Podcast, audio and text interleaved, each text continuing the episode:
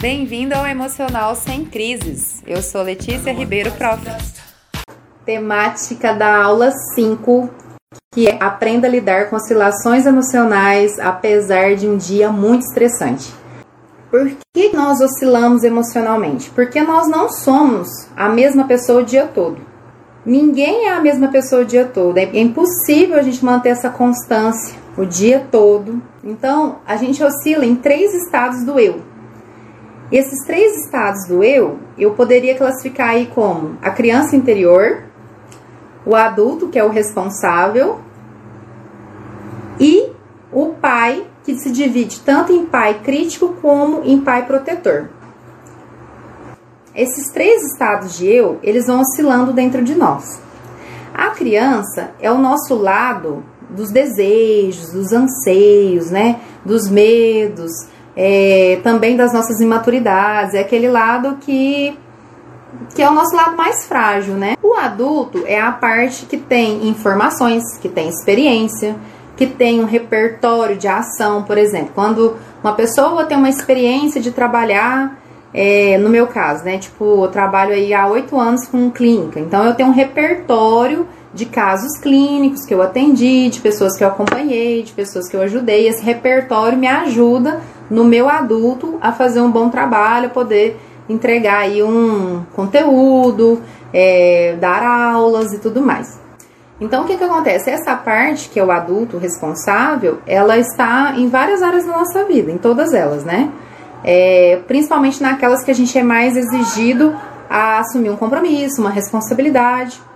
E o outro estado do eu que a gente tem é o eu pai, que ele divide em dois, que é o pai que tem o lado crítico e o pai que tem o lado protetor. Esse eu pai, ele é um, um lado nosso que é a parte mais antiga da nossa mente. Pensa assim, é onde ficam todos os arquivos que tem a ver com as influências da nossa família. Tem a ver com o jeito do vô, da avó, do pai, da mãe, do tio, dos irmãos mais velhos, do povo que te ajudou na sua formação e na sua criação tem a ver com o nosso arquivo, nosso arquivo das, das maneiras de ser, das maneiras de comportar, o que, que é certo, o que, que é errado, o que, que é bom, o que, que é ruim, o que, que eu devo fazer, o que, que eu não devo fazer. Então, esse é o lado do pai. As oscilações emocionais, elas vão acontecer porque esses eus dentro de nós, eles mudam. Quando a gente fala desses eus, tem tanto a parte boa, né, quanto a parte negativa. Quando a gente fala da parte boa, vamos pensar assim: a nossa criança interior, ela é aquela parte que nos chama a curtir, a relaxar, é o lado despojado. Existem situações e pessoas que vão nos chamar para o lado da ação e da responsabilidade. Existem situações e pessoas que vão nos chamar para o lado da, do dever, da obrigação e também do cuidado. Vamos pensar: um ente querido fica doente. Deus me livre, né? Nesse momento que isso acontece, é, essa, situação nos chama a quê?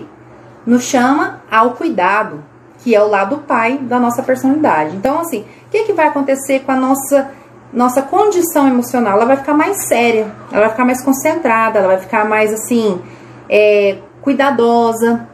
Então, assim, esse aspecto da personalidade, ele chama junto com ele um conjunto de emoções que é o lado pai da nossa personalidade. Então, assim, o que, que vai acontecer com a nossa nossa condição emocional? Ela vai ficar mais séria, ela vai ficar mais concentrada, ela vai ficar mais assim, é, cuidadosa. Quando a gente vai oscilando, é porque as situações e as pessoas nos chamaram, nos convidaram a outro estado emocional, a outra maneira de nos portar.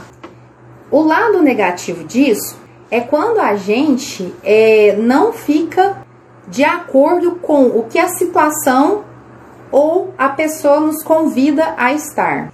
Então, assim, são várias condições que nos deixam aí, é, às vezes, assim, incompatíveis, né? E isso gera estresse, isso gera irritação, isso gera oscilação de humor. É muito estranho quando você vai numa festa ou num lugar, tá todo mundo lá se divertindo e tem alguém super deslocado ou inadequado que, tipo, tá com a cara fechada, ou fica, fica uma situação desconfortável, não fica? Tipo, tá todo mundo se divertindo e a pessoa tá lá isolada no canto, muito ranzinhos ou, ou alguma coisa do tipo. É, não que a gente não, não possa né, ficar mais introspectivo, mas assim, não é o adequado, não é o esperado para aquele momento. Do mesmo jeito, você está numa situação de ambiente de trabalho.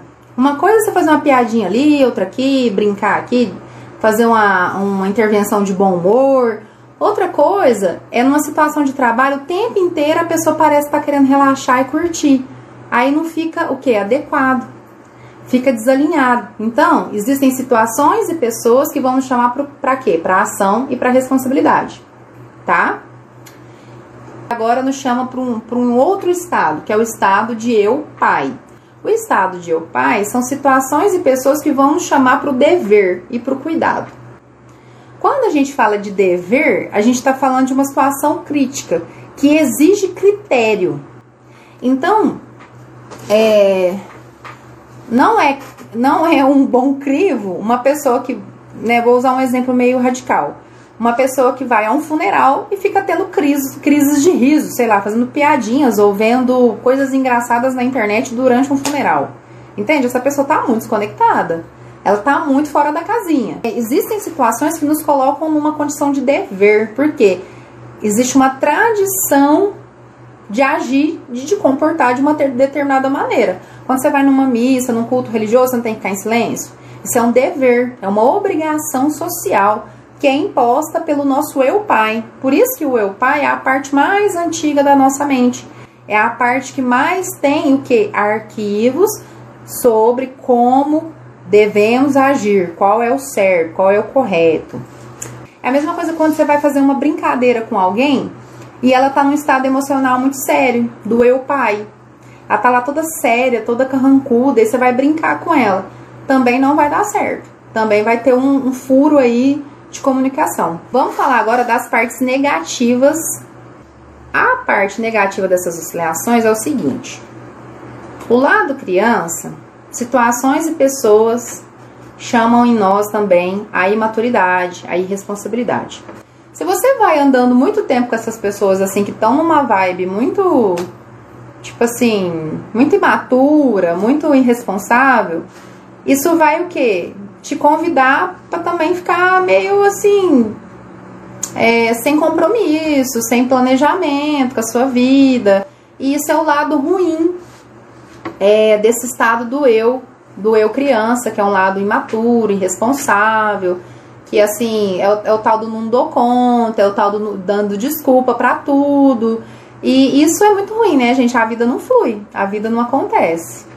A criança interior, quando a gente pensa em criança interior, a gente pensa assim, ai que fofo, eu tenho uma criança dentro de mim, ai que gracinha, deixa eu acolher ela. Temos que? Temos que. É bom? É bom. Mas assim, a gente precisa de tomar cuidado também, porque essa criança interior, ela dá birra, ela atrapalha o nosso rendimento, ela atrapalha às vezes a gente focar nos estudos, ela atrapalha a gente a fazer um trabalho bem feito. A gente tem que tomar cuidado para essa criança interior não, não tomar conta e a, e a gente ficar assim extremamente indisciplinado, sem uma rotina organizada. Tá acontecendo isso muito com a rotina das pessoas na quarentena. Não tem horário para comer, não tem horário para tomar banho, não tem horário para dormir, não tem horário para nada, né? E aí vai ficando o quê? Uma vida muito esquisita, uma vida muito parecendo criança morando sozinha, sabe? A casa é um fuzuê, a vida é um fuzuê. Na parte adulta, o que, que é o lado negativo do adulto? O adulto, quando ele está adulto demais, irresponsável demais, o que, que vai acontecer com ele? Ele vai ficar cansado e estressado. Chamar a responsabilidade o tempo inteiro para si não é bom também. A gente precisa saber o que? Delegar. É o tal do delegar. É, olha, isso não é responsabilidade minha, isso é responsabilidade sua. Você vai cuidar ou não? É, por que, que a gente tem que ser assim? Porque senão a gente começa a ficar vivendo uma vida muito sobrecarregada, né? Uma vida muito fechada no compromisso ali. E aí vai viver, vivendo aquela vida de 8 às 18, chega em casa e ainda tem que fazer um monte de coisa e nunca tem espaço para se divertir no eu criança saudável. Como é que a gente sai dessa de abraçar todos os compromissos e responsabilidades? Primeiramente, a gente precisa de compreender que você é um ser humano de limites, que a sua energia tem limites, que a sua paciência tem limites e que você precisa aprender que nem tudo é você que tem que resolver. Você não é o top das galáxias que vai resolver tudo e que todo pepino tem que cair na sua mão para você dar conta dele. Gente, ninguém aguenta viver assim por muitos anos. Ninguém, ninguém dá conta. Adoece sim, senhor, né? Vamos para outra parte. Situações e pessoas também nos chamam para o julgamento e para a superproteção. Lembra que eu falei que o pai, o eu pai, ele se dividia em dois aspectos? O aspecto crítico e o aspecto é, protetor? O que, que seria o excesso do lado crítico? Uma pessoa muito julgadora que, tipo assim, uma coisa é você ser crítico, você ter critério. As pessoas, quando elas estão com excesso de critério, elas ficam muito chatas, aí elas começam a julgar demais, entendeu? E o julgamento em excesso fica muito ruim para a convivência e fica difícil gerenciar estresse com excesso de julgamento. Ter critério faz bem, né? A gente aprimora o gosto, aprimora, sei lá, é, as nossas buscas de vida. É importante ter critério, mas pelo amor de Deus, né? Sem se tornar um julgador compulsivo, tá? E isso, com certeza, saber diferenciar uma coisa da outra é um jeito legal da gente falar, epa, hoje eu tô, eu tô julgador hoje, hoje eu não tô criterioso, hoje eu tô julgador. E depois não adianta reclamar que tá cansado no final do dia, né? Porque passou o dia julgando. Normalmente isso acontece quando, sei lá, alguma coisa deu muito errado, quando a gente fica muito frustrado com alguma coisa, ou quando as coisas não estão saindo do jeito que a gente deseja. A superproteção seria quando a pessoa confunde proteger com superproteger no no dia a dia mesmo, assim, ela, ela não sabe que hora que ela tá cuidando, que hora que ela tá cuidando sufocando, sabe? A gente tem que saber pôr limite proporção aí na nossa ajuda, porque senão vira bagunça, vira casa de vó, né? Então, agora, para finalizar, o que, que eu quero dizer com o estudo, gente? Que é importante você saber que estado do eu você tá. Ai, Letícia, mas a gente fica no estado do eu só? Não. Você, você tá nos três estados do eu o tempo todo. Porém, sempre vai ter um que vai estar tá prevalecente. E aí a gente precisa saber o que está prevalecendo. Quando a gente tem uma noção de realidade, eu já estou caminhando para a conclusão agora da nossa aula, essa noção de realidade nos ajuda o que? Oscilar menos. Porém, quando você não sabe é, avaliar a diferença da sua realidade criada aqui mentalmente e a realidade vivida, temos um problema. Ter esse tato. Por isso que Pessoas que não têm tato são ruins no contato com o outro. Vamos aprender a ter esse tato, a construir esse tato, a se observar nisso para que você vá desenvolvendo essa habilidade, essa, essa, eu diria assim, essa sensibilidade consigo mesmo nas várias situações e relacionamentos que você tem para você saber se posicionar com o eu mais adequado. Criança, pai, adulto, qual o eu mais adequado aqui nesse momento? Essa aula chega até você com o apoio do blog leticiaribeiro.com.br, conteúdo prático para o seu crescimento emocional.